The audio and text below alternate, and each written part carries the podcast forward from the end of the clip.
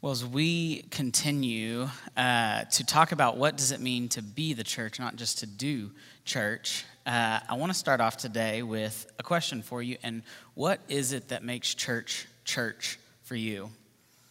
What do you think it is that sticks out to you? What makes it something that you want to be part of?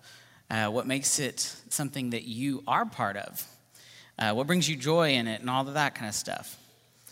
Uh, Thursday night we did uh, we actually did a Bible study with our teenagers, and I kind of started asking this question with them, and the answers vary. They're all over the place. You had uh, you had things like food because uh, it's teenagers, and food is always a vital part of their uh, I guess growth.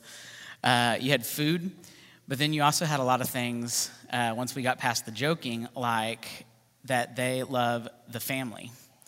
They love the way that people treat you it's a place that you come. One used a, one of them used a specific phrase, which was, "It's a place that I can come and feel like I belong, and not feel like I'm judged." That's what church is. A lot of times we uh, we feel that too. And I think I've, I've, I've used it before, but we often also love when we serve other people. And you continue to see that as we go through what does it mean to be the church instead of to do the church. And so uh, I think for each of us, that thing that sticks out to you is going to be different. And uh, I can definitely tell you that as a kid, I grew growing up, I probably thought that the best part of church was the food. Uh, I remember my parents taking me to VBS about the first time they could get me to go to something. And I went to VBS, and I thought it was awesome because I was like, I was a growing boy at the time, and uh, the our teacher just was like, at that point, I, weighed, I was like sixth grade, weighed like 60 pounds. Um, a long time ago. Uh, and they were like, oh, you need some meat on your bones. You want a hot dog? You know, a corn dog? Here you go. Here's, a, here's a corn dog. And I just kept eating them as they brought them to me. And so I would just keep eating and keep eating. And I remember going home being like, I need to go more, Mom. They fed me, fed me 13 hot dogs. My mom did not think that was as funny. In fact, I, they, she talked to the teacher the next day and told him they were no longer allowed to feed me as much as that. So, uh, but then as I got older, uh, the next year actually, I got into seventh grade, and I started finding joy in service. I got asked by our preschool minister at First Baptist Round Rock at the time to come and to serve in the preschool ministry, and my immediate thought was, why? Why? Not me. No, I don't like kids. I don't want to do that. And uh, so she convinced me to come do it. And then I got there and I thought, ooh, I get paid to do this. This is awesome. And then I started doing it for the children's ministry, but not being paid for it. And it's just this natural progression. And the more and more I got into it, the more and more I wanted to do it.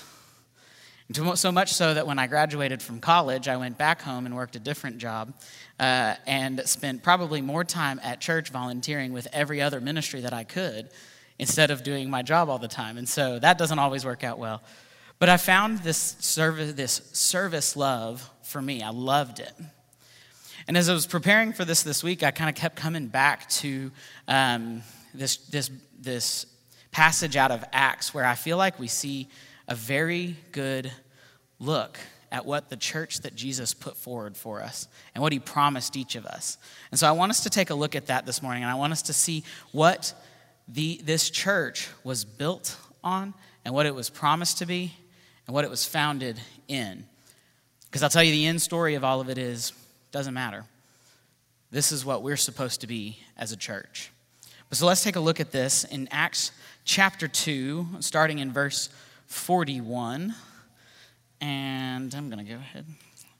And I'm going to go ahead and read for you. And it starts off with this So those who accepted his message were baptized, and that day about 3,000 people were added to them.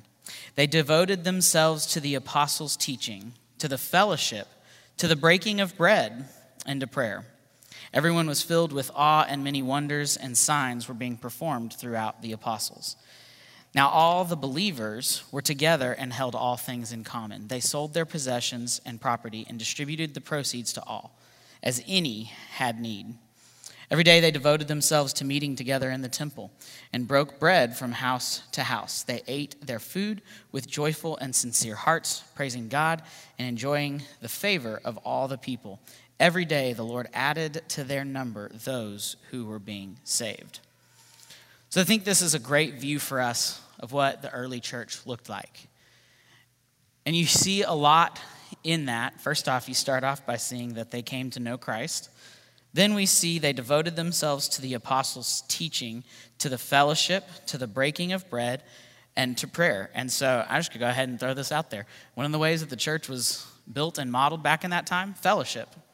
We had fellowship together. The church that Jesus built and promised and was founded in was founded in fellowship. But not just that, there's more to it, and we'll, we'll, we'll get into that. But I look at, you know, if you ever want to know what student ministry looks like, it's just a giant, what can we do that's crazy and not make sense? And everybody's like, why on earth would you do that? But it's something that we want them to learn how to do. We want them to learn how to fellowship with one another, how to come together with one another and enjoy one another, right? Then you continue on and you see, well, actually, you go right back to it and you see they devoted themselves to the apostles' teaching. You know what it also was built in? It was built in discipleship. Discipleship, I think, is something that's key, and I think it's crucial because guess what? We're called to disciple one another. And that's a little bit more where you're going to come into those small groups and those times and stuff like that. We're called to be one to be one with each other and to walk through life with one another. We're called to teach each other. We're called to push each other. We're called to sit down, read God's word, study through it, and do all of those kind of things. We're called to disciple. I always laugh because with students, I love sitting down with them and getting to go through that kind of a process. And, we, and so often we look at our younger generation and we think, okay, well, they can't do this or they can't do that. They can't sit down and really think about that. They're not going to devote the time to it. But you'd be amazed when we walk with somebody and walk with them and go through it with them how much they want to do it. I remember one time actually looking at a student and saying, uh, hey, you want to do a devotional with me? I just want to go through it with you and sit down and talk about it and everything. And then as we get into it, I'm looking back like a year later and I'm going, oh gosh, we're still doing this. And you're actually holding me accountable on it now because I forgot that we were supposed to meet. When we challenge each other, when we push each other, it's not any different. We're called to be one with another. We're called to come alongside each other and to disciple one another. And we have to grow in this. Then, of course, we're called, and it was founded in worship. They praised, they did all that kind of thing. They prayed. Continues on, and we're called to worship. And you come here and you do that on a Sunday a lot. But guess what? We're called to worship everywhere we go. We're called to worship with one another. We can sing God's praises in everything we do. And as we continue on throughout the day, as we continue on throughout everything, I once thought I could only pray when I like had to sit down and I had to fold my hands, had to bow my head, close my eyes. As the only time I could pray. But guess what? Learned a whole different side of that. You can pray anytime, anywhere, and do anything, and you can worship God in everything you do. I've told students before, but I had to cut out certain kinds of music out of my life because the more I was pouring in, the worse my worship actually was, the worse my attitude was. So, so far we've said founded in fellowship, discipleship, worship, and then I'm going to call it ministry. I'm going to explain that a little bit better. Ministry is more of that service. There's nothing better than serving alongside each other. There's nothing better than serving with one another. There's nothing better than serving in general. That's what I found as a seventh grader. I really didn't know what I wanted to do with my life. I'm ADD and crazy and all this kind of stuff and can't ever focus and didn't really enjoy school. And so I'm going, well, what on earth am I going to do with this? And at some point it was, ooh, this sounds like fun. I can play games with teenagers and throw things at them and not get fired for it, and it'll be fine. And play dodgeball with them. It's fun. But I realized so much more out of that is this is fun just serving them and loving on them and caring about them. It's so much fun loving other people and serving other people and caring about them. I don't know if you remember, a couple weeks ago we did this thing called Serve Sunday. And I don't know how you felt about that, but I felt like it was awesome. And the conversations that were coming afterwards with some of the people that we partnered with, I thought was awesome. I thought it was just absolutely beautiful and wonderful that we took a Sunday, we went out and we served other people and we focused on it. And for a lot of us, is the only time we were able to sit down and to do that. But we're called as a church to be very involved in service. And the last one, and that one you heard uh, as we go a little bit further, every day they devoted themselves to meeting together in the temple, broke bread from, the from house to house. They ate their food with joyful and sincere hearts, praising God and enjoying the favor of all the people. Every day the Lord added to their number those who were being saved. People are coming together, serving with one another, breaking bread with one another, so fellowshipping with one another, praising God with one another, and then also bringing other people into the fold with that. And that word is evangelism. And it's something that every single one of us are called to do. Each one of us is called to evangelize. Each one of us is called to go out and to teach others. But we're going to explore that one a little bit further down. So I want you to hear something out of this. When functioning properly, the church is the hope of the world. And we, as the church, are not called to do church, but to be the church. We're called to all of these aspects of it. We're called to fellowship, to disciple, to worship, to serve. I started to say to, to ministry. That doesn't make sense. And to evangelize. We're called to do all of these things. We're called to be part of this, not to be part of this piece over here or this piece over here. And you saw why in Brittany's example earlier the more involved we are and the more that we are into this and the more that we're pouring into ourselves and doing the way, things the way that the church was founded in, the better off we are, the harder it is for us to lose that. And so, when functioning properly, the church is the hope of the world, and we as the church are called not to just do church, but to be church, be the church. And I don't want you to hear out of that. That's not. Uh, it's not me saying, oh, you're not called to actually attend church. No, no. I'm saying you're not just here to sit in a pew, you're here to worship God, you're here to serve, you're here to praise, you're here to do all of those kinds of things. And I will tell you, it's in the church that we tend to find a deep sense of community that fulfills our longing for friendship. That's called fellowship. Just go ahead and tell you, that's called fellowship. That was actually one of the things that I heard uh, from our students on Thursday was uh, one of them specifically said, you know, it's at church and it's with the student ministry, it's, it's with serving other people, it's all that, that it's kind of like this weird friendship that I have that I don't know how to explain. And I tell you that I think we tend to feel that. For a lot of us, you go into a church and there's a different feel. I don't get the same feel when I go into a restaurant. I don't get the same feel when I go to school. I don't get the same feel when I get all those things. When I go to church, I get this different feeling and I feel like I'm cared for and I'm loved, and even sometimes by people I have no idea who they are. It's in the church that we get this deep sense of community. It's in the church that we receive teaching, training, mentoring, for how we can be the people that God has called us to be. So, right there, that's discipleship. We get teaching from others, we get to come alongside each other, we get training for life, we get all these kinds of things. We've all probably been through something at some point that you sit down and you start talking with somebody else one Sunday or one Wednesday or whatever, and they're going, Oh, yeah, I went through that. That's holy as me. That's happened to me recently. It's a group of people that you walk through life. Discipleship isn't just coming in here on a Sunday morning and hearing somebody preach at you, it's getting into God's word consistently. It's walking through life with one another. You heard uh, in verse 46 every day they devoted themselves to meeting together in the temple and broke bread from house to house. They ate their food with joyful and sincere, and sincere hearts, praising God and enjoying the favor of all the people. You hear that? They did things together. They came together with one another. They were part of each other.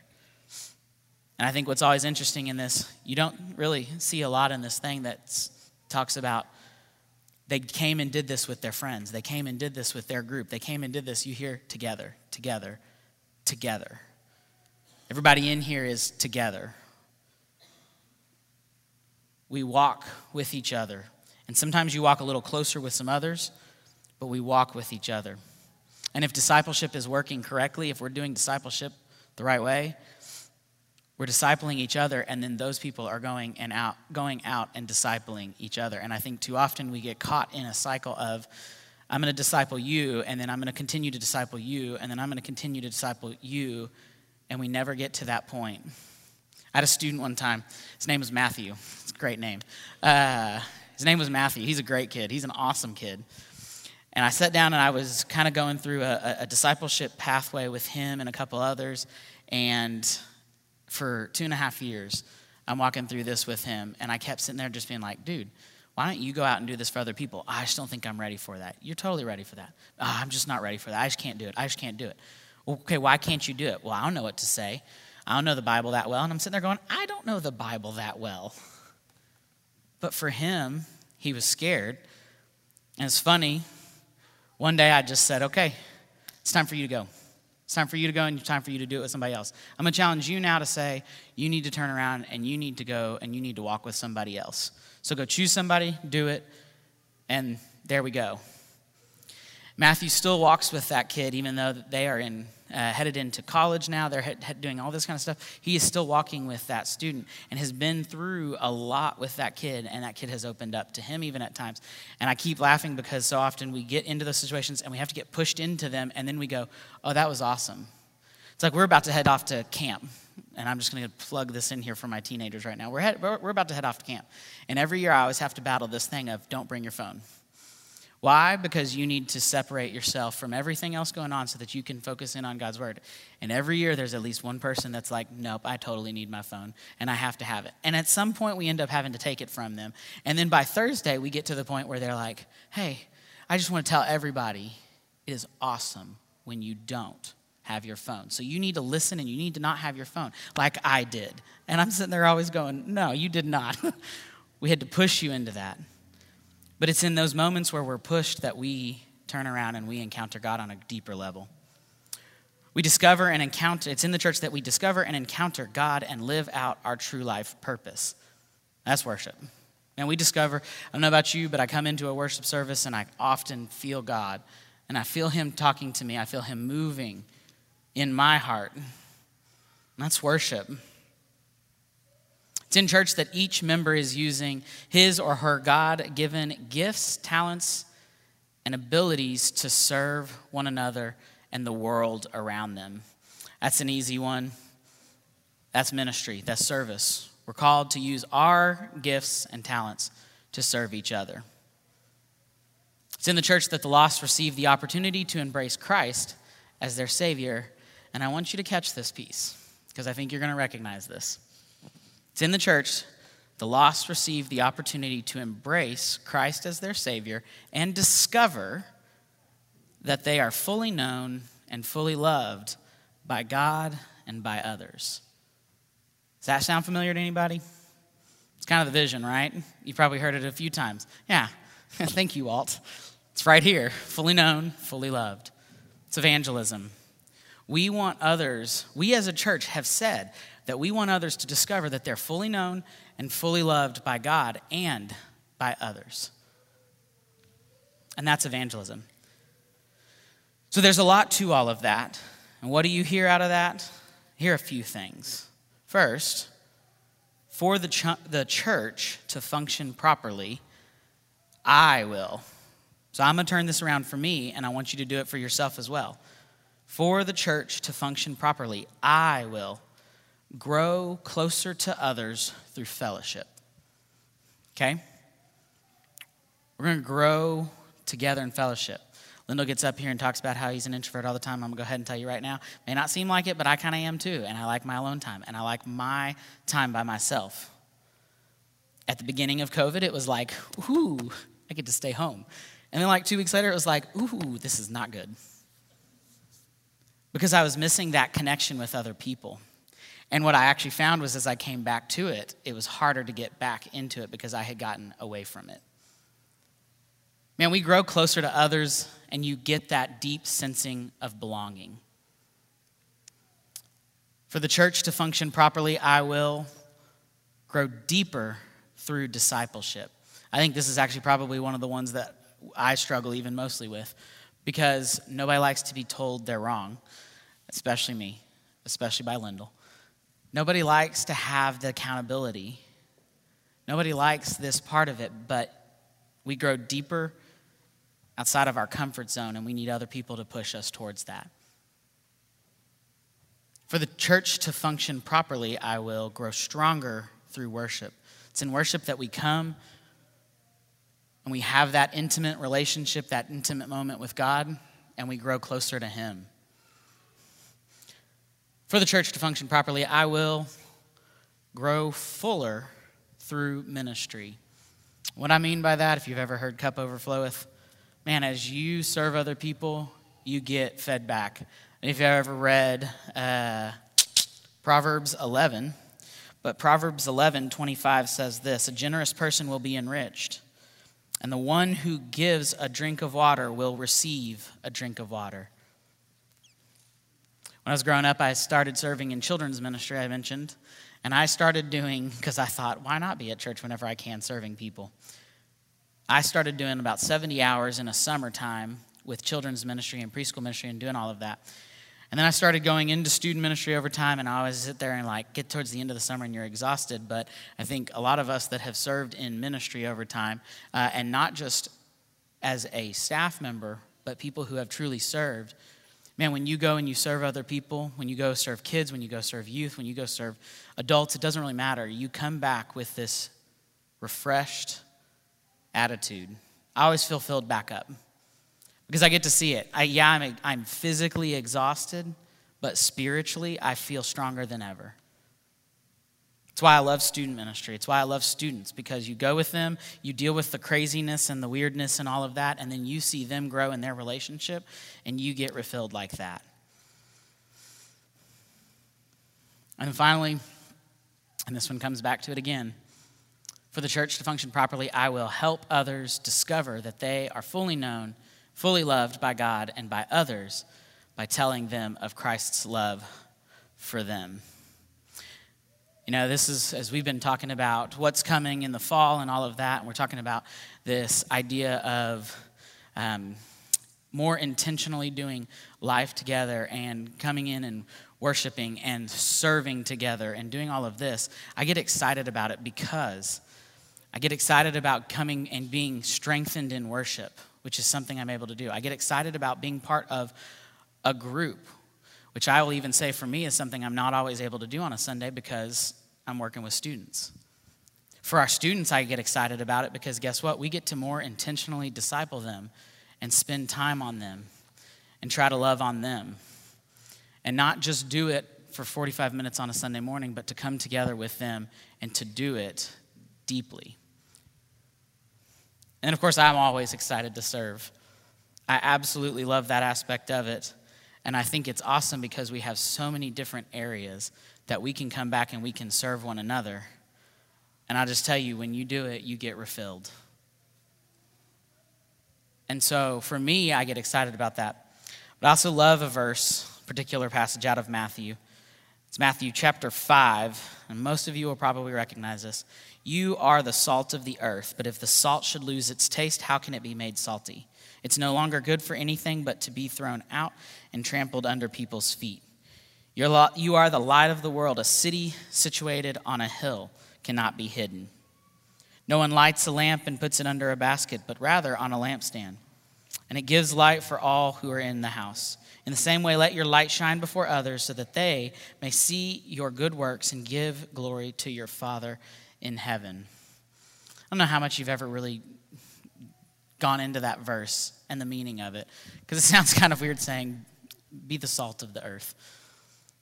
Right? In fact, in our, uh, our today's generation has a different term for salty, and that is usually upset. So to be more salty means to be more upset. Um, so I'm going to flip that around. I'm going to tell you to be more salty, but in a completely different way. To be salt means to deliberately, deliberately seek to influence the people in one's life. Okay? So to be salt means to deliberately, that's intentionally, that's putting a purpose behind it. Seek to influence the people in one's life? By showing them unconditional love by God through good deeds. So you're called to be the salt of the earth. So you're called to deliberately seek to influence the people in your life by showing them God's love, unconditional love, even when it's hard. So be more salty. To be the light means to be a witness to others. And it means to be a witness to others concerning the truth of God's word. And again, that comes back to who Christ is and how he died and how he rose for each one of us. I think that's what we all strive for. We want everybody to know that they're fully known and that they're fully loved. And how do we do it? We come together and we show Christ's love to each other in every aspect. And so I challenge you to think through who is somebody that you can go show Christ's love to that you need to. As we walk into this next part of our, our, our phase or uh, stage or whatever of the life of our church, where do you fit in that?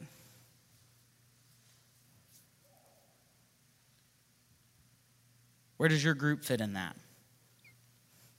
Because I'll tell you, I think in long time ago in this world, some of us, not in this church, but in this world, we got away from what church was meant to be. You heard me ask you earlier, what is church to you and what makes it church? And for many of us, I think it comes back to relationships. It comes back to service. It comes back to worship. It comes back to fellowship. It comes back to ministry. It comes back to sharing Christ's love with one another. And no matter where we go, no matter what we do, no matter what it looks like, that's what we're called to do. And each one of us is called to grow closer to one another, to grow stronger in worship, to grow deeper through discipleship, to grow fuller in ministry and to help others know and discover that they're fully known and fully loved by God. Would you bow your heads with me?